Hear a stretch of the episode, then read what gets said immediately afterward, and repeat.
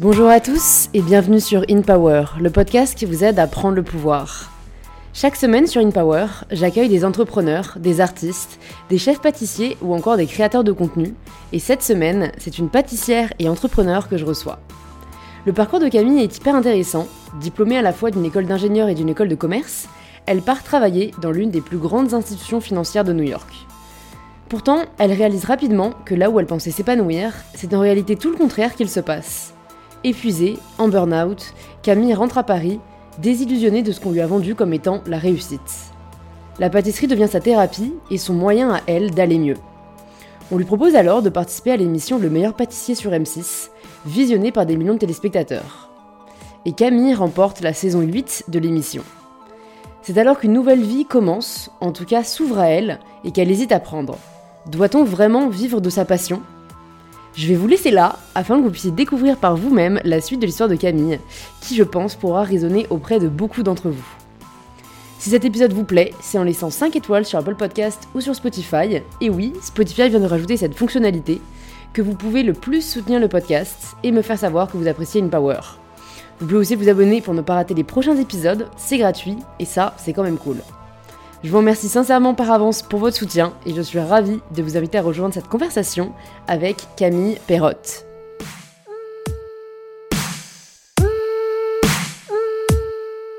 Bonjour Camille. Salut.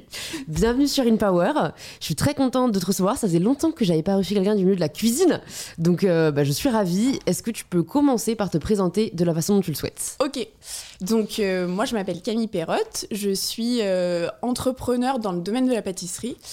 Donc je suis pâtissière, enfin en tout cas c'est une sous-partie de, de, mon métier. Enfin je suis pâtissière, je me définis pas en tant que chef pâtissière parce que euh, même si j'ai le CAP pâtissier, j'ai pas aujourd'hui d'équipe. Euh, mon métier est encore un peu compliqué à expliquer dans le sens où je fais plein de choses au sein de mon entreprise euh, qui s'appelle Camit, euh, que j'ai depuis un an et demi maintenant, à savoir de l'édition de livres de recettes. Euh, je suis créatrice de contenu sur les réseaux. Euh, je fais aussi de la, donc de la création de recettes pour des entreprises, pour des restaurants.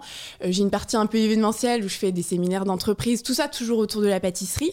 j'ai fait de la création de moules en silicone pâtissier.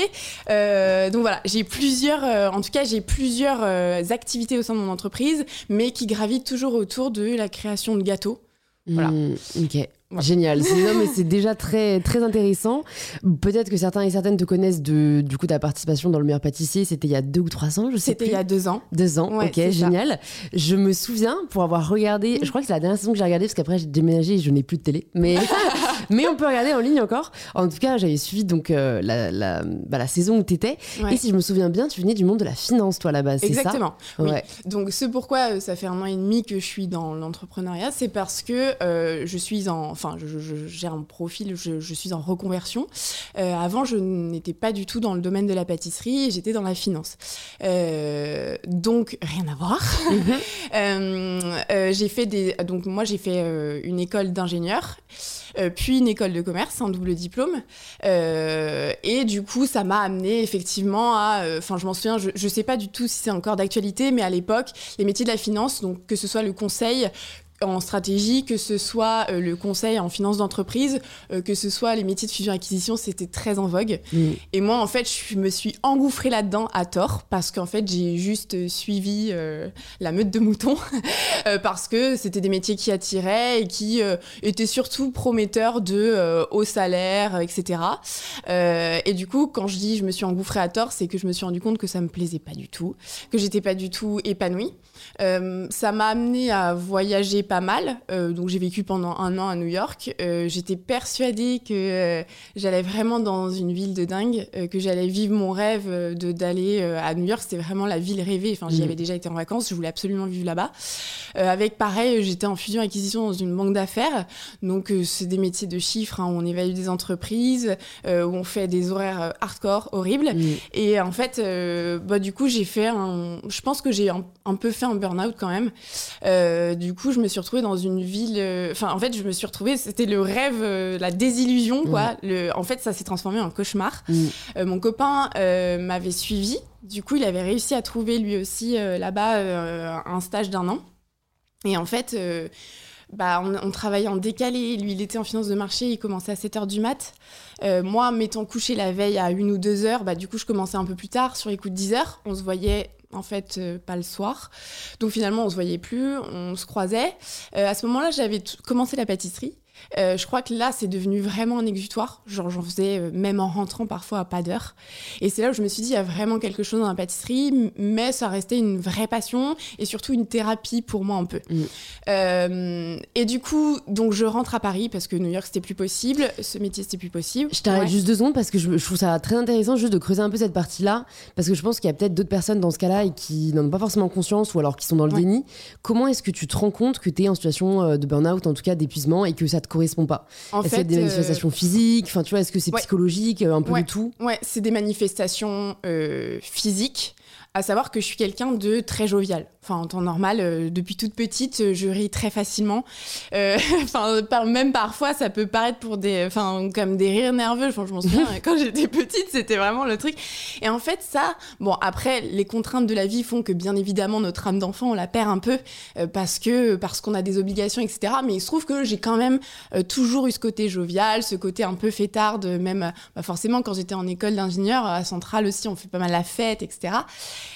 Et en fait, euh, quand je suis arrivée à New York, j'ai remarqué que ça, ça s'est totalement perdu. Euh, et puis de toute façon, euh, dans mon couple, on ne communiquait plus. Et au-delà de ça, bah, ça peut être des problèmes de couple, etc. Mais au-delà de ça, même dans ma famille, je ne communiquais plus. Et en fait, j'avais tellement dit, enfin, j'avais tellement montré cette image de ça y est, je vais vivre mon rêve, que pour moi, c'était presque une honte, en fait, de mmh. d'assumer derrière. Et en fait, je crois que de toute façon, le physique a lâché. c'est une période où déjà j'étais fluette, j'avais perdu énormément de poids euh, je ne faisais même plus de sport. Euh, et moi, pour avant, ça m'aidait à décompresser, mais en fait, j'avais plus le temps. Enfin, voilà. Et j'avais plus du tout euh, goût à la vie. Et en fait, quand on se rend compte que bah, de toute façon, c'est pas normal de sortir euh, du taf à mais même 23 heures, j'ai envie de te dire. Non, mais c'est sûr, hein, même, 22 heures. Et, personne, euh. enfin, franchement, quand je regarde, même avec le recul, des gens qui adoraient faire ça, aujourd'hui, ils ont tous, ils sont tous dans un rythme plus cool et ils sont partis de ces fonctions-là. Je pense que ces métiers-là, à la base, c'était des métiers pour faire beaucoup d'argent d'un mhm. coup, mhm. et après, tu te reposais. Enfin, c'était la mhm. promesse initiale. Il y en a qui tombent dans l'engrenage de, c'est un peu une addiction parce qu'en fait, t'engranges toujours plus mais à côté, t'as pas de vie, tu ne profites plus de rien. Et en fait, enfin, moi, c'est terrible, mais il y en a qui euh, vivent l'accomplissement professionnel comme, euh, bah, je passe 100% de mon temps presque au taf, j'y pense tout le temps. Du coup, c'est une réussite parce que c'est que je suis hyper investie et tout. Moi, euh, je me dis que c'est forcément pas normal et qu'il faut quand même avoir d'autres passions à côté et que si tu tombes dans ce truc de, déjà, enfin, tu, tu communiques plus avec ton entourage, t'as des, des, signes de physique, de, voilà, de, que ce soit la perte de poids, que ce soit la fatigue extrême, qui sont d'ailleurs des signes qui se rapprochent un peu de la dépression. Hein. Moi, j'avais des, des, des, comment s'appelle, des suées nocturnes. En fait, je me réveillais en pleine nuit, euh, genre totalement stressée et tout. Euh, hmm. Et je pense que bah, c'était un signe de ça aussi. Totalement. Ouais, non, mais il n'y a qu'un pas entre les deux. Hein. Voilà. Et du coup, euh, j'ai cherché un métier. Alors, j'étais toujours dans le conseil en finance, mais beaucoup plus cool à Paris, parce que l'éloignement familial m'a fait beaucoup de mal aussi. Je pense que j'aurais peut-être un peu mieux vécu le truc, mais quoi qu'il arrive, j'aurais arrêté. Hein, mais j'aurais mm. peut-être un peu mieux vécu le truc si j'avais été proche de ma famille. Et là, on était à des milliers de kilomètres. milliers de kilomètres, donc c'était pas possible. Euh, et donc du coup, je suis rentrée à Paris. J'ai trouvé un métier beaucoup plus cool. Euh, et puis, bah, j'ai été contactée par euh, le, le, casting du meilleur pâtissier. Ah, t'as été contactée? Ouais, sur les réseaux. T'avais déjà un petit compte de pâtisserie Alors, à l'époque j'avais un petit compte de pâtisserie que j'avais commencé à New York, justement. Parce que ça permettait à mon entourage aussi. Enfin, j'avais commencé un peu avant, mais du moins à New York, c'est là où j'ai beaucoup pâtissé. et puis parce qu'en plus, là-bas, il n'y a pas de pâtisserie française. Donc, oui, c'est vrai. Donc ça, c'était hyper cool parce que moi, bah, ce qui me manquait, je le répliquais chez moi. Et c'est là où j'ai beaucoup progressé aussi. Et je faisais un compte pour que mes proches voient un petit peu aussi mes gâteaux à distance. Bon, même s'ils pouvaient pas goûter, c'est plus une frustration. mais, mais quoi qu'il arrive, je trouvais ça cool de leur faire partager ça. Et en fait, mais c'était un compte où j'avais 200 abonnés. Hein. Il mm. était public, ok, mais pas à vocation à devenir un truc à des mm. milliers d'abonnés. Et en fait, euh, aujourd'hui, le, le casting du meilleur pâtissier fait une veille qui est très très large. Euh, sur les réseaux. Donc euh, tous les hashtags pâtisserie vont regarder mmh. et euh, ils peuvent contacter vraiment n'importe qui. Enfin, il y a des gens qui me disent ah mais j'ai un compte Instagram qui est tout petit, mais c'est pas vrai. Enfin, en fait, moi la, preuve étant qu'ils m'ont contacté alors que j'avais un tout petit compte Instagram. Quoi. Mmh. Et, et, en plus, c'est à peu près 50% des candidats qui sont contactés via ce biais, qui arrivent à l'émission finale.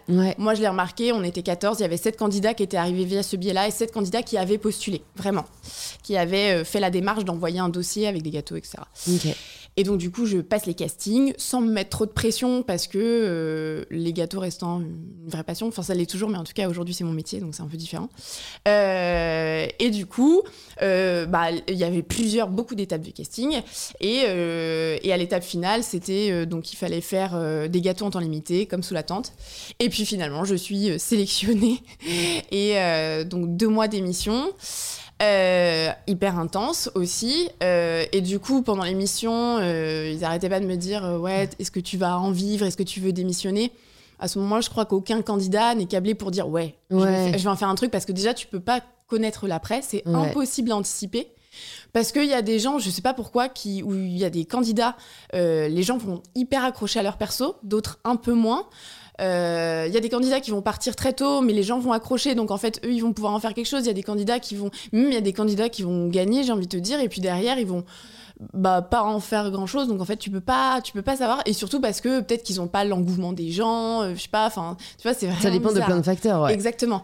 Et du coup euh, moi je, je en fait à aucun moment dans l'émission je me suis dit ah je vais en vivre. Par contre euh, au fur et à mesure c'est vrai que comme les cast comme dans les castings je me mettais pas une pression de dingue pour faire l'émission. Et pareil au début de l'émission je me mettais pas une pression de dingue en me disant vas-y je veux gagner etc c'est un peu arrivé au fur et à mesure. Et d'ailleurs, j'ai une progression dans l'émission. Au début, on me voit jamais.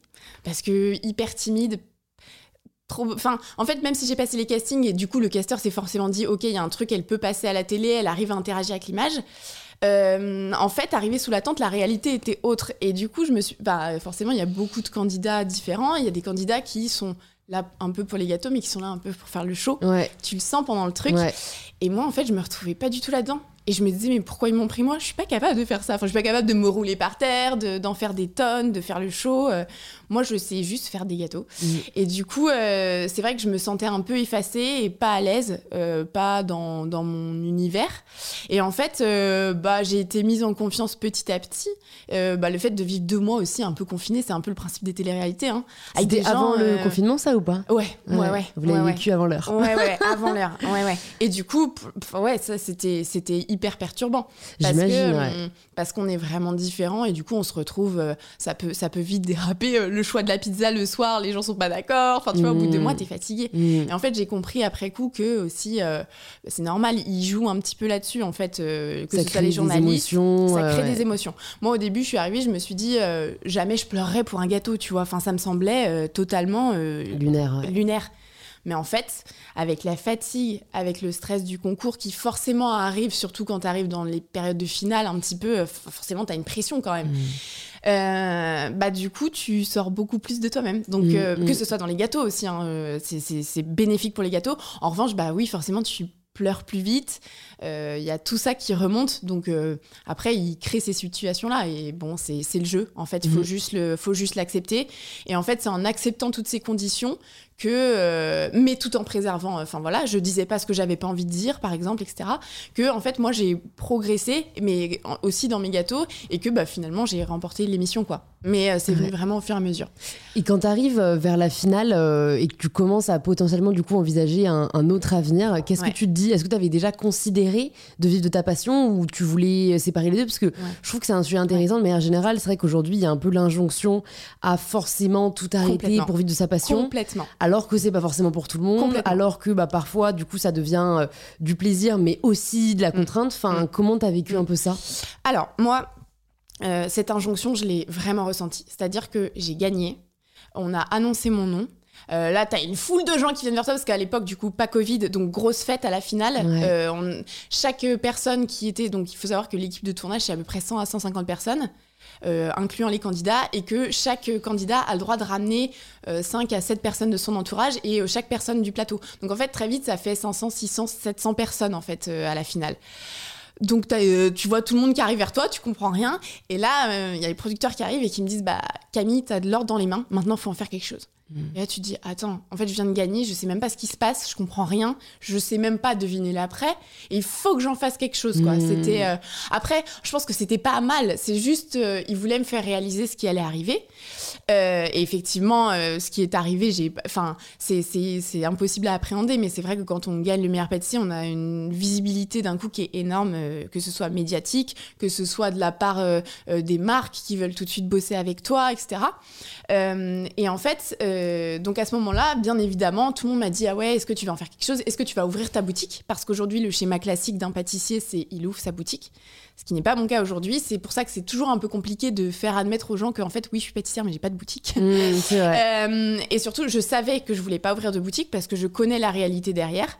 Ce que ces émissions ne montrent pas, parce qu'aujourd'hui, c'est beaucoup de gâteaux paillettes, euh, des petits gâteaux faits chez soi, mais en fait, la réalité derrière d'une production en boutique, elle est autre et elle est très dure pour un pâtissier. Euh, et du coup, donc moi, je savais que je voulais pas ouvrir de boutique et surtout, je ne savais pas si j'avais envie de démissionner. Et là, pour le coup, j'ai pris ce recul de dire, ok, tu ne, tu résistes à cette injonction. Mm. Et, euh, et, donc pendant un an, j'ai continué à travailler chez Accenture à l'époque. Donc j'étais euh, en conseil en finance chez Accenture. Je continuais à travailler pour des banques. Mais par contre, Accenture m'a offert la possibilité de euh, travailler à mi-temps. D'accord. Donc trop cool, enfin pas mi-temps, 3 cinquièmes. Donc ils m'ont dit, tu as deux jours par semaine si tu veux faire euh, tes, gâteaux, si tu veux mm. faire tes partenariats, etc. Euh, chose extrêmement euh, rare dans le conseil, puisque le, principe du conseil, c'est on vend un client à... Enfin, on vend une ressource à un client pour l'aider, une prestation externe en fait. Et du coup, bah, pour vendre bien sûr les, les, les, missions assez chères, il faut que les gens soient présents tout le temps quoi. Donc du coup, ça faisait deux contraintes. Déjà, j'étais euh, j'étais à mi-temps chez Accenture et en plus, il fallait le faire accepter, euh, pour, il fallait faire accepter mon profil pour les missions, etc. Mmh. De se dire, bah en fait, Camille, elle sera pas là toujours, donc enfin, tu vois, tout le temps, toute la semaine. Mais bon, ça a été accepté. Euh, et en fait, euh, donc j'ai continué à faire des gâteaux comme ça, enfin, et même des, des, des événements culinaires, des animations euh, euh, pour des masterclass, etc. Et, euh, et à ce moment-là, donc c'était un peu, enfin, je m'amuse toujours, mais c'était vraiment du plus. C'était vu comme un plus pour moi. Et en fait, le confinement est arrivé. Donc là, je faisais beaucoup d'événementiels en pâtisserie, plus rien. tout est annulé. chez Accenture, en fait, déjà, je n'avais pas l'impression d'être à capacité à fond. C'est-à-dire que on me donnait des trucs, je les faisais très rapidement les PowerPoint et puis enfin moi je faisais du joli tu vois. Donc déjà je savais que j'étais pas câblée pour les chiffres c'est-à-dire que on me donnait des présentations je les rendais belles en PowerPoint et, parce que j'étais un peu le cerveau créatif euh, le, pas le seul de l'équipe mais en tout cas le, cerveau le plus câblé créatif. Euh, donc j'avais déjà ça qui était en parallèle des gâteaux. Euh, et du coup je le faisais assez vite et en fait bah, j'étais pas trop nourrie non plus enfin du reste quoi. Et, et donc je me retrouve un peu pendant le confinement à, voilà enfin j'avais beaucoup de temps à occuper et donc, du coup, je commence. Euh, moi, à ce moment-là, mon compte Instagram, forcément, il avait eu un gros boom après la finale mais euh, pas énorme non plus. Enfin, surtout que on était, euh, enfin, il y, a de plus en plus aussi de, gens qui se mettent sur les réseaux maintenant avec le confinement, encore plus. Euh, mais à l'époque, même s'il y avait déjà des gens sur Instagram, quand j'ai gagné il y a deux ans, c'était pas trop le truc non plus de faire un énorme bond. j'ai quand même dû passer de, enfin, pendant l'émission, de 200 abonnés à, je sais pas, 60 000 peut-être, hmm. mais ce qui était déjà pas mal. Et en fait, j'ai commencé pendant le confinement à donner beaucoup de recettes, parce que et puis, euh, bah, du coup, il y a eu l'engouement des gens. Et surtout, je me suis. Euh, en fait, j'ai changé totalement de vision de la pâtisserie. Enfin, pas totalement, mais avant, j'étais dans des euh, dans des produits qui étaient un peu complexes, euh, dans des gâteaux qui étaient très complexes. Et du coup, je me rendais pas compte que, oui, les gens, euh, bah, du coup, ça faisait un frein, une barrière à, pour s'identifier à moi. Mmh. Parce qu'en en fait, déjà, ils pouvaient pas refaire mes gâteaux, ils pouvaient pas trouver les ingrédients. Et en fait, bah, pendant le confinement, ça a été une remise à zéro parce que je me suis retrouvée comme tout le monde. je pouvais plus me fournir en matériel de pâtisserie, je pouvais plus me fournir en ingrédients complexes. Et du coup, ça a été tant mieux un retour à zéro et un retour aux sources. Et en fait, j'ai un peu décomplexé tout ça, décomplexifié même pour moi. Et du coup, les gens se sont beaucoup plus identifié à moi, mais tant mieux parce que même moi je me suis rendu compte que je me suis retrouvée aussi là-dedans. Euh, et du coup j'ai commencé à faire, euh, j'ai lancé les ateliers à distance qui ont euh, très bien marché et parce que c'était une manière de continuer à partager pour moi avec un public plus restreint qui pâtissait chez eux. Et en fait, c'était un nouveau format pour moi parce que c'est vrai que quand aujourd'hui on fait des ateliers de pâtisserie en présentiel, il y a un truc où euh, les gens sont tous dans une cuisine pro ou semi-pro, euh, pas dans leur cuisine, avec du matériel qui Mm. leur est donné. Ils- bien souvent, ils l'ont plus chez eux quand ils retournent chez eux et quand ils, veulent- enfin, quand ils veulent à nouveau faire le gâteau, bah, ils peuvent plus le faire en fait. Et du coup, c'était bien parce que je me suis adaptée au matériel des gens, à leur cuisine. Et en fait, au moins, ils étaient sûrs que il- celui-là, ils l'avaient fait chez eux. Et ça a été vraiment un retour à l'humain aussi, Mm. même dans une période où, qui n'était pas très humaine, il faut bien dire. Mais du coup, euh, moi, ça m'a vraiment euh, bah, propulsée parce que ça a été la- le petit pied où moi j'ai créé mon, enfin le, le premier pied dans l'entrepreneuriat parce que j'ai j'ai créé mon premier produit, on va dire, qui était les ateliers à distance. Je me suis rendu compte qu'en fait je m'éclatais, que je préférais mille fois faire ça qu'Accenture. Mm. C'est là où en fait euh, la question, je trouve, euh, enfin la réponse plutôt à la question de est-ce qu'on est obligé de transformer sa passion en travail, c'est en fait si on se rend compte qu'on apprécie Mais vraiment beaucoup plus Exactement. ce side Et c'est un hobby truc qui que doit le travail principal, quoi. Voilà. Mais si on adore toujours notre activité principale, Mais complètement. bah Y a pas de gardons les avoir. deux et c'est c'est génial aussi, quoi. Mm. Et il y a plein de candidats du meilleur pâtissier qui aujourd'hui sont restés dans leur première activité professionnelle parce Ouais. que euh, parce que ça, en fait euh, ok les gâteaux c'était fait pour rester un à côté. Ouais. et tant mieux. Et en fait il faut pas résister à enfin il faut résister pardon à cette injonction de euh, tu dois en faire quelque chose parce que t'as enfin c'est c'est une pression euh, sociale médiatique etc il faut pas forcément s'engouffrer là-dedans. Et je suis contente de l'avoir fait euh, comme ça Ouais. parce que du coup, euh, bah, au bout d'un an, après, donc il y a eu le déconfinement, je suis retournée là trois jours par semaine en présentiel chez Accenture et je supportais plus. Mm. C'est-à-dire que toute la journée, je pensais au gâteau, ce qui n'était pas du coup le cas avant. J'étais vraiment euh, focus dans mon travail Mm. quand j'y étais, enfin chez Accenture en tout cas. Et là, c'était plus du tout le cas. C'est-à-dire que toute la journée, je me disais ce soir, je vais faire ça comme gâteau, machin, je vais avancer tel prépa et j'étais plus.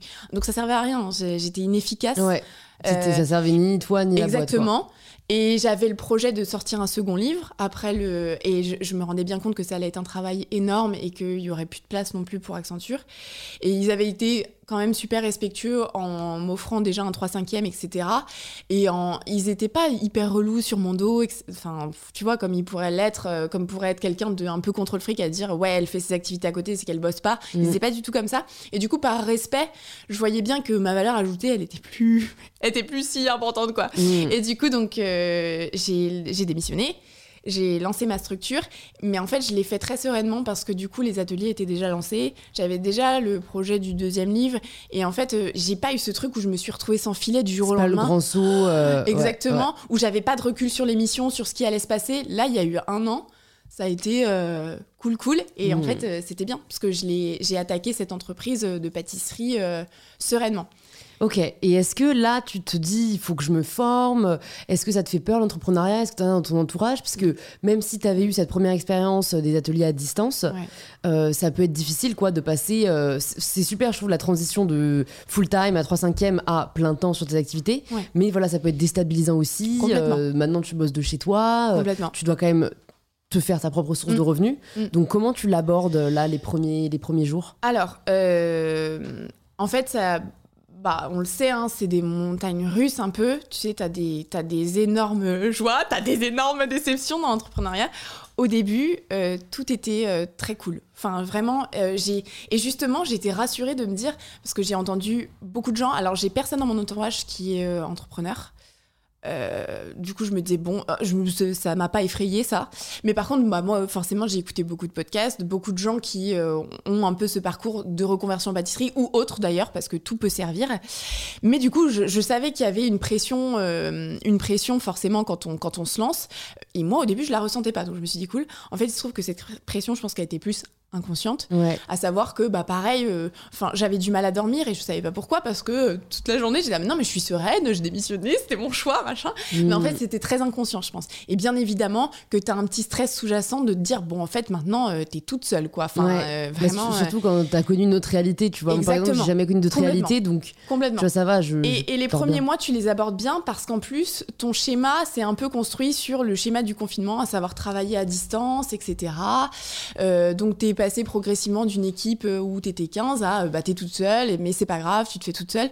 Sauf qu'en fait, maintenant, alors je suis un bébé entrepreneur, hein, ça fait un an et demi, mais euh, je me rends compte que, effectivement, la solitude, ça pèse. c'est un truc, ça c'est quelque chose que moi je veux changer à l'avenir.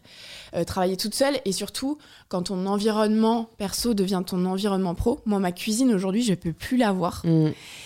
Et du coup, c'est terrible parce Mm. que euh, parce que bah le soir, il y a plus de distinction. En fait, moi, je rentre pas chez moi le soir. Je suis déjà chez moi toute la journée à pâtisser.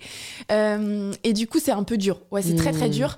Euh, et c'est très très dur de euh, aussi euh, parce que ça ça crée un manque de recul en fait ça parce que t'es toute la journée le nez dans tes gâteaux, euh, t'es à fond. Euh, donc il y a une personne qui m'accompagne, mais euh, déjà elle est pas, elle travaille à distance, etc. Elle est plus dans la partie euh, gestion commerciale. Et du coup, c'est vrai que euh, bah, moi, j'ai un manque de recul de dingue parce qu'à un moment, il faut lever le nez, il faut parler à d'autres gens, il faut s'ouvrir. Donc, au bout d'un moment, même si, euh, ok, euh, t'as les ateliers, euh, t'écoutes des podcasts, t'essayes de t'instruire, de, de- de nourrir aussi d'autres expériences, il se trouve que chacun a sa propre expérience très très personnelle aussi Mhm. et que bah au bout d'un moment ça a ses limites et il faut aussi bah, avoir des gens autour de toi et donc ça c'est un schéma bien évidemment que je souhaite changer pour l'instant je suis aussi j'aimerais beaucoup recruter parce que euh, et surtout changer d'environnement de travail parce que chez moi c'était pratique ma cuisine elle est top mais sur le long terme c'est c'est plus possible. Ouais. Et, et effectivement, euh, je, je voyais les choses, euh, et ça, c'est la première fois que je change un peu de discours dans euh, mon retour d'expérience aujourd'hui, enfin ma petite expérience sur les un an et demi. J'ai toujours été très positive. Alors attention, aujourd'hui, je suis pas full négative, mais je suis un petit peu plus en nuance, disons, Mhm. sur euh, mon discours. Euh, de, euh, en fait, c'est vrai que ce pourquoi je change un petit peu aussi de discours et que je veux dire que tout n'est pas euh, tout rose, c'est parce que j'ai- j'ai eu beaucoup de rencontres euh, ces derniers temps euh, avec euh, des ados, avec même des gens qui sont euh, qui ont un peu le même parcours que moi, qui sont en école d'ingénieur, qui sont en école de commerce, etc. Euh, pendant les périodes de dédicaces, pendant les ateliers, qui me disaient ah mais moi c'est pareil. Tu sais quoi, je me suis lancée dans une reconversion, je suis en train de faire un CAP et tout. Et au début, moi, ça, je me disais ouais c'est dingue, je les motive. Et en fait, il y a eu ce truc où dans les coups durs bah des fois j'y pensais je me disais mais eux je les envoie dans la gueule du loup ou quoi enfin tu vois. Mm. et en fait euh, et je me suis dit ça j'en ai jamais parlé des gros euh, moments euh, vraiment de faiblesse. Parce que bah bien évidemment il y a des coups durs quand tu lances une entreprise mais quand les choses fonctionnent bien t'es copié. C'est très dur de le prendre avec du recul et de dire bah ouais mais c'est normal. Les gens ils ont surfé sur le truc été la première à lancer les ateliers à distance euh, où j'accompagne les gens. Aujourd'hui, je sais pas, il doit y avoir une vingtaine de pâtissiers qui en font, exactement sur le même format, le même prix, qui euh, parfois font des copier-coller de mes descriptions. Euh, ça, c'est des premiers coups durs où tu te dis mais pourquoi? Enfin, moi à la base, euh, j'étais dans un esprit hyper bienveillant. euh, j'ai donné, enfin, j'ai donné plein de trucs pour les gens parce que pendant le confinement, quand je travaillais encore chez Accenture, mon temps il était hyper bénévole. Enfin, les- toutes les recettes étaient gratuites. J'ai créé beaucoup de contenu gratuitement. Et du coup, tu te dis mais pourquoi vous me faites ça? Tu vois Ouais, ouais. tu vis comme dur. une injustice de dingue. Enfin, et après, en fait, tu te dis euh, bon bah il faut accepter la concurrence. Et puis après, tu as des déceptions professionnelles. Tu fais confiance à des gens dans tes premiers pas. Euh, tu sais, tu les tu les fais venir un peu dans ton intimité aussi parce que comme je travaille chez moi bah du coup euh, ils connaissent euh, mon copain ils, on déjeune on dîne ensemble etc et puis euh, et puis bah parfois ils sont contactés pareil par d'autres personnes pour dire bah en fait est-ce que tu pourrais pas répliquer le même schéma que ce que tu fais avec Camille pour nous des choses comme ça. Et en fait ça c'est les premières déceptions où tu le vis très mal. Et ça j'en ai quasiment jamais parlé parce qu'à chaque fois c'était non non tout va très bien c'est tout beau tout rose tous les gens qui m'accompagnent sont très bien. Et non aujourd'hui mon entourage perso est très fort et a toujours été là et je considère que euh, avoir un bon entourage c'est 70% du travail parce que euh, c'est eux qui vont te motiver te booster et tout Euh, mais c'est vrai que pour tout ce qui est pro ça a été euh, Mm. ça a été des hauts et des bas et ça a pas toujours été très évident Ouais. voilà T'en- as retiré des enseignements de ces mauvaises expériences pro où tu te dis maintenant je sais. Enfin, t'as réussi à identifier quoi des schémas ou c'est toujours un peu au petit bonheur la chance? En fait, euh, en fait, je me suis rendu compte que euh, j'avais euh, quand je me suis lancée dans l'entrepreneuriat, du coup, j'ai cherché des tips d'entrepreneurs. Euh, par exemple, c'est bête, mais euh, tu vois, et même j'étais très ouverte aux conseils de gens qui étaient très câblés business.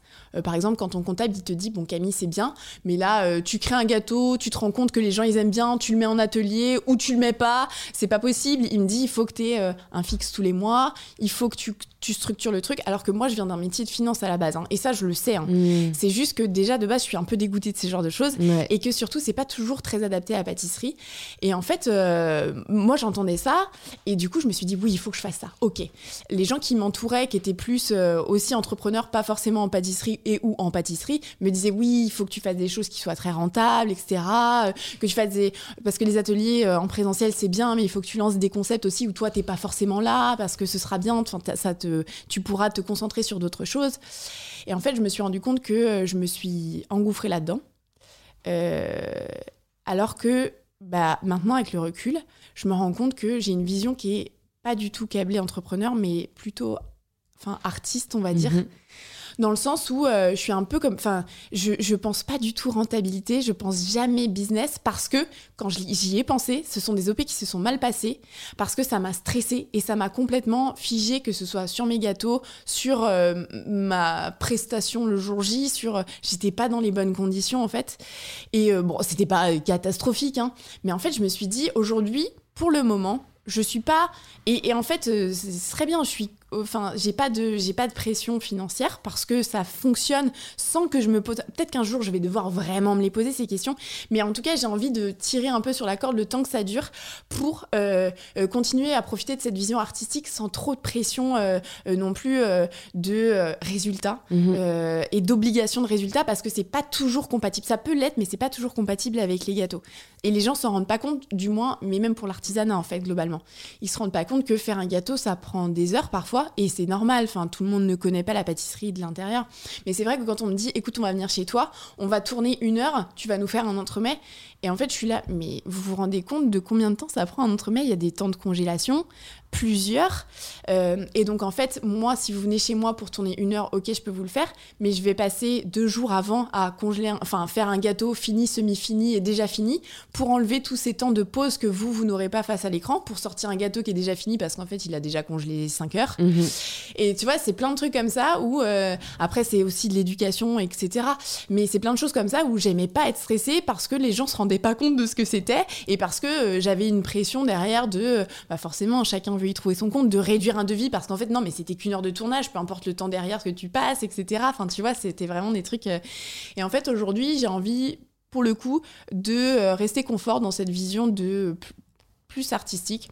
Et après, bien évidemment que euh, si je trouve, enfin en fait, et même même par rapport aux personnes qui m'entourent, j'aime bien les personnes qui adoptent cette vision et qui sont pas des gros sharks qui sont pas des euh, euh, des enfin voilà des, des, des, pros du marketing de masse euh, qui enfin c'est des trucs très pratico-pratiques ce que je te dis mais tu vois j'aime pas dans mes newsletters la personne qui gère mes newsletters enfin j'aime pas que ce soit du, du, push à fond que les personnes en aient tous les jours pour acheter les ateliers. Alors déjà je mets pas des ateliers tous les jours j'en mets une fois tous les deux mois etc parce que j'ai pas le temps non plus d'en faire tout le temps. Mais du coup je, je, moi je le vis. Après je sais que tout le monde n'est pas comme ça, hein, mais moi en tout cas j'aime pas, j'aime pas les, les marketing agressifs, etc. Et du coup, euh, bah, j'ai du mal à l'accepter moi dans mon, dans mon business et je l'accepterai jamais, je pense. Euh, je ferai en sorte que tout le monde y trouve son compte et même moi, mais euh, aujourd'hui j'ai envie de continuer à rester un peu bohème dans ce truc-là où euh, j'ai envie de continuer à vivre le truc artistiquement en faisant des gâteaux sans, sans trop me prendre la tête, en n'ayant pas une pression de résultats, que ce soit de résultats sur le gâteau d'ailleurs, parce que parfois je passe par beaucoup de phases de test, et aussi de résultats financiers. Ouais. Mais j'ai l'impression qu'on est de plus en plus euh, à se poser vraiment cette question parce que euh, moi j'ai vraiment la même façon de penser et euh, euh, parfois une sorte de, de paradoxe enfin que je me fixe moi-même entre ce que la société nous donne envie d'avoir qui est quand même de la reconnaissance de, des résultats mm. voilà dans notre entreprise et, et, le fait de grandir etc et une réalité plus personnelle qui est que, euh, en fait, la vie euh, de, de chef d'entreprise d'une boîte de 150 personnes me Ouais. fait pas du tout rêver. Ah ouais. Les problèmes qui vont avec non plus, Ouais. le fait de faire énormément de chiffres. Et donc, je pense que c'est vraiment euh, réussir à se détacher, en fait, de bah, déconstruire un peu ce que la société vend comme la réussite et aussi réussir à se détacher de son ego. Exactement. Euh, et c'est, je, je sais pas si je l'ai dit encore euh, dans le podcast de 2022, mais j'ai, j'ai, j'en ai parlé sur Instagram et sur YouTube que mon mantra de 2022 c'était nourrir mon âme, pas mon ego. ouais. Et en fait, ce que tu fais, c'est que tu nourris ton âme, entre guillemets. Ouais, ouais, Enfin, tu, tu nourris ce qui, toi, te, te fait sentir bien, Mm.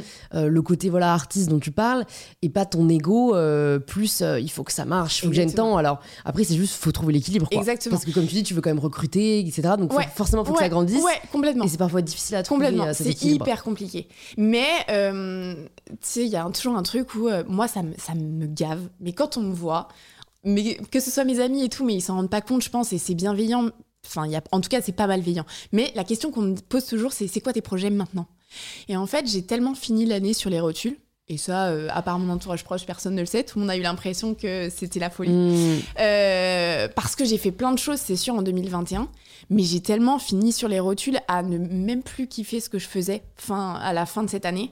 Parce que j'en avais tellement fait. Euh, et des schémas différents et au bout d'un moment ton cerveau est pas fait en sachant que je suis à 80% toute seule quoi Ouais. et donc quand tu fais euh, de l'écriture de livres quand tu fais euh, de la création de moules pâtissiers quand tu fais beaucoup de création de recettes pour des ateliers pour des entreprises pour des marques en fait à un moment ton cerveau il suit plus il est essoré jusqu'à la moelle parce qu'en plus enfin tu vois enfin franchement créer un gâteau ça prend du temps et quand on te dit bah en fait dans je sais pas combien de temps je veux tant de gâteaux qui sortent de enfin tu vois je veux je veux des gâteaux qui ont qui ont jamais été vus c'est hyper dur en fait c'est hyper dur et du coup je crois que euh, j'étais arrivée à, à bout Mm. et donc maintenant et ben j'ai plus honte de dire bah en fait tu sais quoi mon projet déjà pour le moment pour euh, ce- ces premiers mois là de 2022 c'est de pas en avoir Ouais. et de euh, retourner à tu sais je te dis une- la pâtisserie ça a été une thérapie pour moi Mhm. parce que c'était un exutoire parce que c'était le truc dans lequel je me sentais bien et en fait j'ai trouvé ça con parce que ces derniers mois ça a disparu Mm. et du coup, je me suis dit, mais attends, enfin, t'as perdu ce truc où, euh, où ça, les gâteaux, ça t'a un peu stressé, ça t'a mis dans l'angoisse, alors qu'à la base, c'était pas du tout ça. Euh, et j'ai envie déjà de retrouver euh, le plaisir, le vrai plaisir, parce que je prends toujours, je prenais toujours du plaisir à faire des gâteaux, mais le vrai plaisir désintéressé de faire des gâteaux, qui est Mhm. hyper important. Et ensuite, on verra. De toute Mhm. façon, il y a toujours les ateliers qui continuent, etc. Mais je suis moins dans cette pression de vouloir en faire tout, surtout d'être sur tous les fronts. De toute façon, c'est pas possible pour Ouais. moi. Euh, c'est pas possible pour la plupart des gens, enfin pour tout le monde, c'est pas possible. Donc au bout d'un moment, il faut se calmer et il faut, euh, enfin voilà, euh, genre- genre, c'est pas parce que tu, j'ai des projets pour l'avenir qui ne sont pas pour le moment du concret, c'est en tout cas des idées, tu vois. Et oui, c'est ça, j'ai des idées pour l'avenir, c'est pas des projets et c'est pas grave, hein, tu vois. C'est déjà le, la première, le premier step, c'est d'avoir un, un projet, tu vois, Non, une idée. Et puis même ne pas en avoir, c'est vrai que c'est marrant. J'ai un peu ressenti ça hier quand quelqu'un m'a posé la question. J'ai pas mis le mot dessus, mais j'étais un peu mal à l'aise. C'est, euh, Ouais. il m'a dit alors, c'est quoi tes projets pour 2022 Euh, Qu'est-ce que tu t'envoies cette année? Enfin, tu vois, il pensait pas mal. Ouais. Mais tu vois, tout de suite, j'étais un peu obligée de dire. euh, T'as envie de dire quelque chose parce que du coup tu sens que tu vas être jugé par rapport à ça et euh, du coup tu sais je me sens obligée d'énumérer tout ce que je fais déjà euh, et du coup euh, je crois- je l'impression crois qu'à la fin- une roadmap non, à mais 5 ans déjà de c'est tes clair. projets. Ah, c'est pas suffisant d'avoir Ouais. une marque, d'écrire un livre, Ouais, de faire la création de contenu tous les jours. Et, et c'est fou parce qu'en fait, on peut te mettre cette pression inconsciemment. Quoi. Je pense que je suis repartie en mode euh, ça va parce que maintenant j'ai réussi à faire ce travail, tu vois. Mais vraiment, quelqu'un qui a pas fait ce travail aurait vraiment pu ressortir de là en mode oh bah merde, en fait, j'ai pas de nouveaux projets. Enfin, et c'est c'est terrible, quoi. Ouais. C'est comme tu dis. Enfin, en fait, je trouve qu'on est quand même de plus en plus à euh, ressortir essoré euh, d'une année de travail euh, passion. Mm. Euh, et ça, ça fait vachement remettre en question quand même euh, pourquoi on fait ça à la base, Complètement. mais aussi parce que personne nous montre. Enfin, du coup, toi, je sais pas si. Est-ce que tu t'es formé en parallèle euh, juste à l'entrepreneuriat? Enfin, je, je pense à Charlie Ava que j'ai reçu sur le podcast et je crois que vous avez fait un atelier ensemble. Ouais. Mais, mais eux, je sais, enfin, notamment Charles, ils dévorent, tu vois, ce que fait David Laroche, ils font pas mal de formations Ouais. entrepreneuriales, mindset. Mm. Voilà, je, je suis curieuse de savoir, est-ce que toi, tu t'es dit non, moi, je préfère m'écouter? Ou est-ce que tu es allé, voilà, consulter d'autres d'autres types de contenus? Non, moi je me suis écoutée. Enfin, en fait, je suis très intuitive, que ce soit dans les gâteaux, que ce soit dans ma manière de me comporter euh, au quotidien. Euh, pas que dans les gâteaux, hein, mais je suis très intuitive et du coup, je fonctionne beaucoup euh, euh à mon intuition, à mon affect pour les gens, etc. Et du coup, enfin, je le sais qu'aujourd'hui, c'est bien de prendre des, des petits tips par-ci par-là, mais une expérience entrepreneuriale est tellement aussi très personnelle. Parce que euh, surtout quand tu crées des concepts, euh, quand tu crées des marques, etc., des choses qui n'ont pas encore été vues sur un marché, du coup c'est tout nouveau. Donc en fait il faut remettre les compteurs à zéro et bien évidemment que tu as des grands préceptes qui peuvent être réutilisés, etc. Mais, mais moi en fait, bah, j'ai plutôt raisonné de manière intuitive. Quoi. Je suis pas une euh, je vais regarder de temps en temps euh, bah, David Darroche, etc. J'avais d'ailleurs écouté ton podcast avec lui. Euh, mais en fait, je vais pas être tous les jours en train d'être dans cette recherche.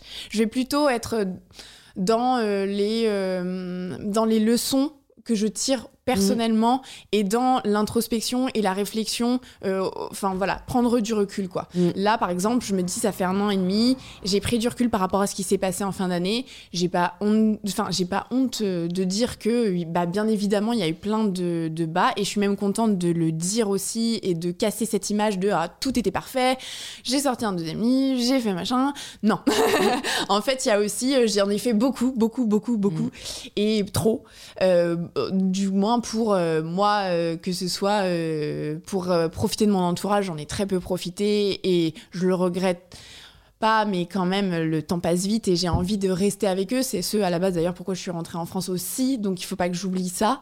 Euh, et voilà, j'ai pas envie de me perdre moi-même mm. là-dedans. Même si c'est euh, une expérience incroyable, l'entrepreneuriat, ça te nourrit au quotidien, il faut pas non plus se perdre là-dedans, tu vois. Il faut pas se noyer, quoi. Quels sont peut-être les trois enseignements que tu peux nous partager, que tu ressors euh, de cette année et demie d'entrepreneuriat? Si tu as fait justement un peu cette introspection, je trouve ça hyper intéressant et j'encourage les personnes qui nous écoutent à le faire si vous n'avez pas fait votre bilan de l'année 2021. Mm. Plus des résolutions de 2022. Mm, mm. Moi, je sais que je me suis vraiment penchée sur, euh, ok, qu'est-ce que j'ai aimé, qu'est-ce que j'ai moins aimé, qu'est-ce qui m'a servi, qu'est-ce qui m'a pas servi, et donc qu'est-ce que je veux garder et ne pas garder pour 2022. Mm. Moi, alors, bah, déjà, on, vient d'en parler, mais, euh, mais le premier enseignement, c'est. Euh, alors, bien évidemment, quand on est entrepreneur, quand on est sans filet, c'est un petit peu. c'est facile de dire, ouais, faut pas stresser, faut pas avoir peur, etc. Euh, bien évidemment qu'on peut stresser. En revanche, il faut pas tomber dans euh, justement ces injonctions qu'on disait de il faut avoir 30 000 projets.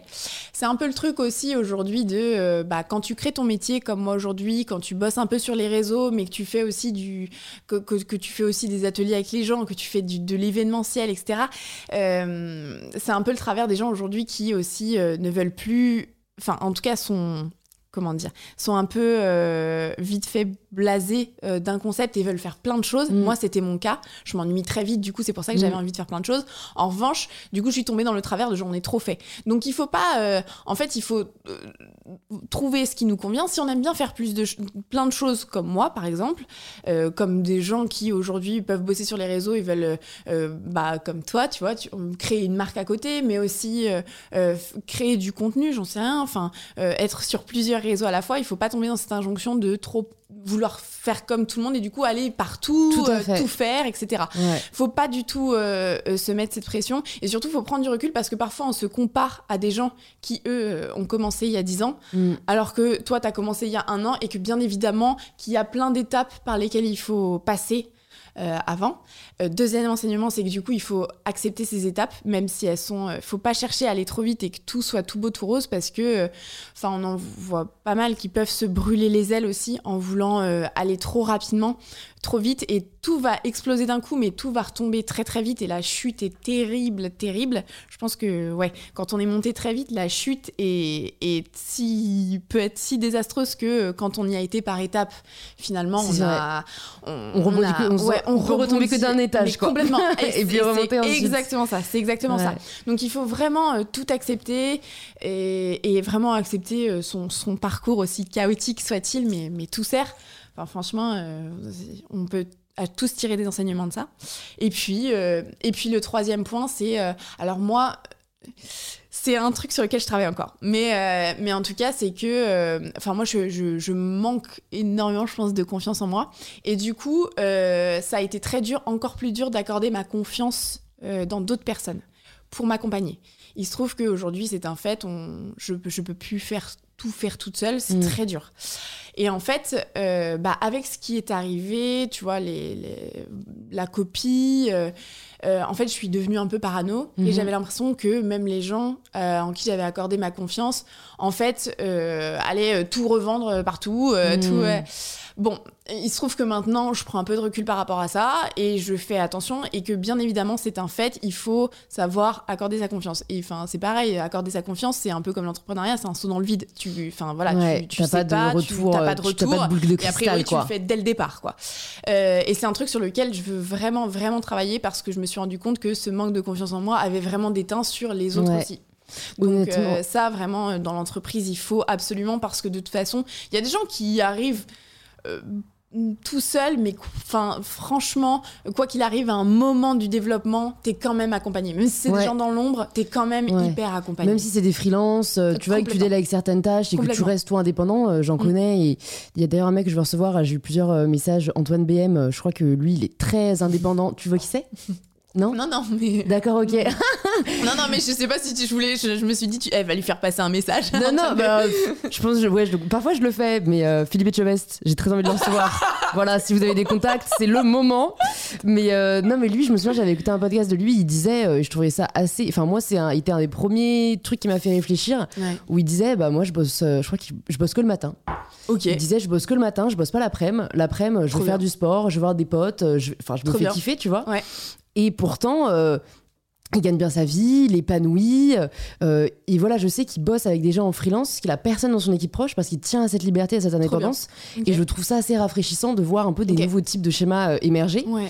Euh, je voulais rebondir sur ce que tu disais. euh, Ah oui, par rapport à ton dernier renseignement sur euh, le fait de faire confiance aux personnes euh, Ouais. et, et d'avoir un peu cette méfiance. Ouais. Je crois de plus en plus au pouvoir de la manifestation. Et en fait, c'est marrant que tu dises euh, que euh, tu penses que tu as dû. Enfin, après enfin, le fait de la copie, voilà, t'as- t'es devenu un peu parano. Ouais. Bah, j'ai encore plus perdu confiance en voilà, moi, je pense. Et, et- et je coup, pense que si tu, de prime abord, tu te dis que tu vas avoir du mal à faire confiance, je pense hein, que tu vas rencontrer, ou en tout cas t'arrêter que sur des gens dont tu peux pas avoir confiance. Alors c'est assez vrai. spirituel, hein, c'est assez euh, perché, mais ça s'est vérifié pour pas mal de choses euh, dans mon entourage.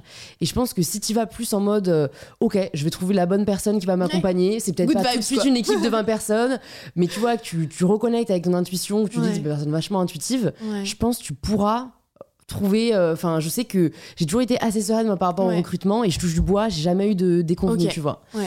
donc je pense euh, ouais. déconnecte-toi de cette pensée limitante Non, mais grave. de euh, en fait il y a que des gens qui veulent te la faire à l'envers qui est une Mm. peur tu vois humaine Mm. mais qui je pense du coup devient Mm. euh, réalité Mais du coup, tu crées presque ce comportement. Oui, parce que ça. tu peux devenir un peu flic aussi, et du coup, les gens peuvent mal le vivre, et du coup, ça crée une espèce de. Bah, ça peut être une malveillance en retour, et du coup, voilà. Donc, c'est ça aussi, je fais hyper gaffe. Enfin, j'ai jamais été. j'ai jamais fliqué personne, mais je me dis que peut-être parfois, dans mon comportement aussi, a fait que du coup, les gens se sont dit non, mais attends, elle a pas confiance, et du coup, ça a cassé un truc, Ouais. et potentiellement, ça a pu créer ces situations. Donc maintenant, je fais hyper gaffe. Je suis plus. euh, Enfin, voilà, moi, je suis plus maintenant dans complètement. Enfin, la bienveillance, que ce soit à travers mes gâteaux, mais aussi la manière dont je travaille. Et puis, je me dis, euh, voilà, je récolterai. euh, voilà ce que tu sèmes Ouais, exactement. est-ce qu'il y a des personnes qui t'inspirent dans ton quotidien euh, que ce soit perso professionnellement euh? Euh, professionnellement, euh, alors j'ai une vision très proche, enfin en termes de pâtisserie, euh, d'un pâtissier qui s'appelle François Dobinet, parce que je trouve qu'il est un peu précurseur dans la pâtisserie artistique, Mhm. très très artistique. Lui, il s'inspire beaucoup du street art. Euh, donc c'est, il était pâtissier chez Fauchon avant et maintenant il est à son compte, chef pâtissier. Et, euh, et du coup, c'est vrai que euh, je me sens proche plus spirituellement euh, de lui. Et il y a sa femme aussi qui s'appelle Johanna Le Pape qui est dans la pâtisserie bien-être. ah oui, oui, Ouais. tout à fait je vois qui c'est Et du coup, ils ont deux moods totalement différents, mais à la fois dans lesquels je, enfin, je me retrouve dans les deux en fait. Mm. Et du coup, euh, ce sont deux personnes que bah, je connais personnellement, ce sont des amis proches. Et c'est vrai qu'ils, bon, ils le savent pas, hein, qu'ils Que ce sont ses amis Non, non, ils le savent pas qu'ils m'inspirent. Quand ils vont entendre ça, ils vont plus se sentir. mais en tout cas, euh, ouais, ils m'inspirent beaucoup sur. euh, et puis, euh, et puis surtout qu'ils ils- là, eux, enfin François, lui en plus, il a une expérience de chef pâtissier et maintenant le fait qu'il se mette à son compte et qu'il soit un petit peu plus proche du coup, donc il a plus de labo comme le mien. Enfin, en fait, il a plus de labo comme moi, il peut plus produire. Enfin, moi, je voulais pas tomber dans ce schéma de la production intensive de pâtisserie. Et, et lui, donc, il produisait beaucoup pour Fauchon. C'était un chef pâtissier exécutif, c'est-à-dire il faisait de la production. Aujourd'hui, il est totalement dans la création. Et du coup, c'est un schéma dans lequel moi je suis. Et du, forcément, je regarde d'un œil euh, mm. euh, ce qui, enfin, très très intéressé ce que mm. lui va faire aussi. Et, euh, et surtout qu'on est en termes de pâtisserie assez proche, pour la, en tout cas pour la vision très artistique. Ok. C'est ça. Trop cool, j'irai voir ce qu'ils font.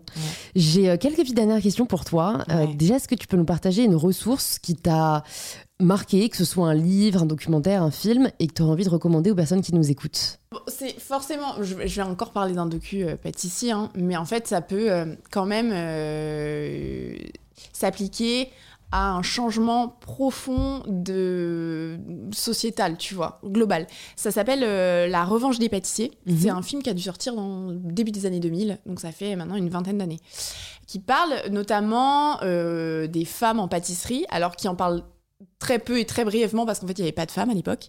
Et c'est vrai que euh, euh, je l'ai regardé il y a pas très longtemps. C'est Mercotte qui m'en avait parlé qui est jury du meilleur pâtissier euh, qui m'avait parce qu'on a rencontré du coup le réalisateur ou le producteur je sais plus au salon du chocolat de ce film enfin de ce film documentaire en fait qui suivait les pâtissiers de l'époque les grands chefs de palace etc et donc le peu de femmes qu'il y avait dans le métier. Et en fait bon ça m'a conforté déjà dans mon métier aujourd'hui qui qui en tout cas est un métier qui, euh, je trouve pour moi, est beaucoup plus bienveillant que le métier euh, traditionnel pâtissier, en tout cas de l'époque. Mhm. Aujourd'hui, je sais qu'il y a des brigades dans lesquelles ça peut rester un peu euh, très compliqué, que ce soit en termes de euh, conditions euh, de la femme, que ce soit en termes de traitement humain en général. Enfin, de, voilà, il n'y a, a, pas de pathos, il n'y a pas de place là-dedans. Il n'y a pas beaucoup d'empathie. Ah non, il n'y a pas du tout d'empathie.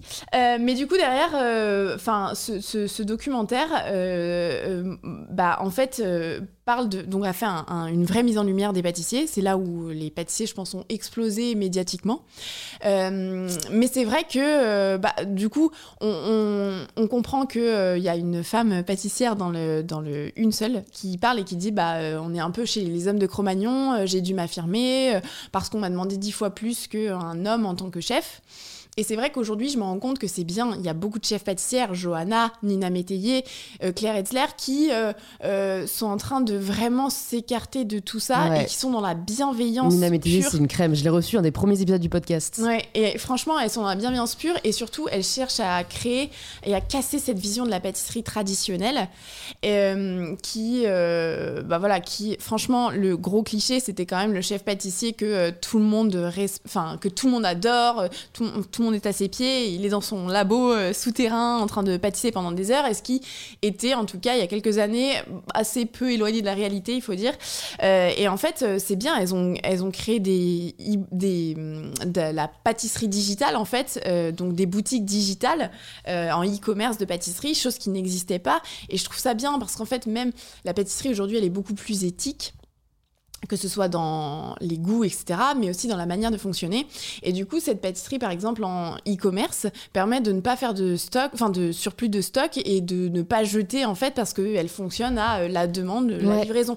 Donc, en fait, euh, il y a une commande, il y a, et elle est, en fait, elle est livrée, mais derrière, il n'y a pas de surplus de gâteau, ce qui est fait dans pas mal de boutiques pour, mm, euh, mm. Bah parce que c'est impossible d'évaluer euh, euh, la clientèle. Et du coup, moi, je trouve ça hyper bien, je trouve ça hyper responsable et, et c'est bien que ce soit des femmes qui ont lancé ça, quoi. Ouais. Donc, donc voilà. Et du coup, pour en revenir à ce documentaire, c'est vrai que ça m'a un peu rassurée aussi de voir que il y a, y, a, des chefs qu'on voit dans ce documentaire dont aujourd'hui on entend très peu parler parce qu'en fait, on sent qu'ils ont, ils ont bossé dans des palaces parisiens, je pense hein, en tout cas, qui les ont un peu cassés. Mm. Euh, ils ont fait quelques années, ils ont explosé, puis on parle de cette fameuse chute. Euh, et en fait, ils sont retournés en province euh, et ils ont leur petite boutique qui gère, mais très bien. Et je pense que ça cartonne très bien, mais juste, je pense qu'ils ont trouvé un, un, mode de fonctionnement plus apaisé. parce qu'aussi, je pense qu'à l'époque, ils n'étaient pas toujours très à l'aise avec leur image, donc ça a été tout nouveau pour eux, même d'être dans un documentaire et tout. Euh, on sent que c'est pas des, ils, savent pas toujours parler d'eux, ils mm. savent parler de leur gâteau, mais pas toujours d'eux. Et en fait, je pense que ça, pu être un peu brutal pour ces personnes-là. Et ça me conforte dans le fait que peu importe le schéma de carrière, t'es pas obligé de passer par un palace, t'es pas obligé d'être euh, euh, propulsé chef, etc. Euh, en fait, aujourd'hui, il y a plein de schémas possibles et juste, il faut trouver un épanouissement. Parce que le monde de la pâtisserie, ça reste très dur, hein, encore Mm, une fois. Et donc, il faut juste trouver. Il y a des gens hein, qui adoreraient produire des gâteaux pendant des heures parce que pour eux, ça, je sais pas, ça, en tout cas, ils y trouveraient un intérêt. Moi, c'était pas mon cas. Je pense que c'est pas le cas pour plein de gens. Il faut juste regarder les choses et, et ralentir un peu Ouais. le. Et se demander ce qu'on veut vraiment nous. Quoi. Exactement. Si jamais tu pouvais entendre quelqu'un au micro d'InPower, qui est-ce que ce serait? Euh, qui est-ce que ce serait?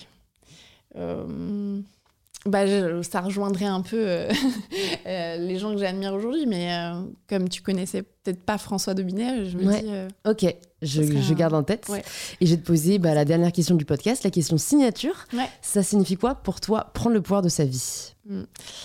Bah, moi, pour moi, prendre le pouvoir de sa vie, pour, en tout cas, je pense que c'est une question qui peut s'inscrire, tu vois, aussi dans des moments. Je pense qu'on n'a pas toujours la même réponse à plein de moments de, Ouais. de sa vie d'entrepreneur. Mais en tout cas, euh, moi, actuellement, prendre le pouvoir de ma vie, c'est plutôt prendre le pouvoir euh, du temps et des injonctions, là, qu'on, moi, on a voulu m'imposer. Et c'est prendre ce recul, c'est pareil, je m'éloigne beaucoup de euh, ce qu'on me dit de faire, etc. Et si euh, là, j'ai pas euh, 10 000 projets, ça va, tout va très bien. Donc, c'est vraiment savoir faire le distinguo entre euh, ce que toi, tu veux dans ton entreprise, ce que ton. Ce que, ce que, enfin, il n'y a pas forcément ce que toi, tu veux, mais c'est aussi euh, euh, tes contraintes extérieures, etc. Avec vraiment les injonctions qu'on peut te dire sur. c'est pour ça aussi que quand tu me dis, par exemple, c'est quoi ton entrepreneur, enfin, tu vois, la personne que tu admires, etc., faut pas non plus trop s'identifier. voilà. On peut bien évidemment admirer plein de points de parcours de certaines personnes, mais aussi il faut pas tomber dans le travers de je veux faire pareil et je me mets une pression de dingue pour faire pareil et pour démultiplier les choses. Non, il faut vraiment être à l'écoute de son de son enfin, son cœur, hein, on peut le dire, Non, ce n'est pas cucu, C'est- ouais, ouais, ouais, je me suis dit, mon Dieu, des je suis en train de tomber dans le- mais non. ouais, ouais, vraiment être. euh, Enfin, je me suis pas du tout, je me suis pas du tout écoutée ces derniers mois, et là, je suis contente de me dire, euh, en fait, euh, c'est bon, quoi, stop. Ok, Mm. génial. Bah écoute, merci beaucoup Camille. Franchement, j'ai pas vu l'heure passer. C'était hyper intéressant. Merci pour tous les enseignements partagés. Pour les personnes qui nous écoutent, est-ce que tu veux les rediriger vers tes réseaux, un site, des livres? Euh, bah, du coup, il y a mon site internet dans lequel je regroupe beaucoup d'articles, mes ateliers, donc qui s'appelle kamitz.fr. Kamitz comme le nom de mon entreprise, C-A-M-E-A-T-S. C'est un petit jeu de mots, Cam mange, En anglais, au cas où. kamitz.fr. Euh, et euh, puis il y a mon compte Instagram qui est cam.mp8, euh, pareil, où il y a beaucoup de photos de mes gâteaux, un petit peu de moi aussi. Surtout des gâteaux, je Ouais, ouais, confirme. surtout des Qui gâteaux. ont l'air très appétissants. Ouais, voilà. Et, Génial. et voilà. Merci beaucoup. Bah écoute, j'espère à très vite. À très vite. Merci Louise pour ton accueil. Si vous entendez ce message, c'est que vous avez écouté l'épisode jusqu'au bout et pour cela, je vous dis un grand merci. C'est peut-être que l'épisode vous a plu, inspiré ou touché. Et si c'est le cas, ça nous fait toujours hyper plaisir de voir vos stories en train d'écouter le podcast. Vous pouvez nous taguer camlmp8 et mybetterself pour que l'on puisse le voir et interagir avec vous. Si vous souhaitez écouter d'autres épisodes inspirants, plus de 180 épisodes sont déjà disponibles sur InPower. Vous pouvez vous abonner directement au podcast sur l'application que vous êtes en train d'utiliser. Et je vous dis donc à très vite pour un tout nouvel épisode d'InPower.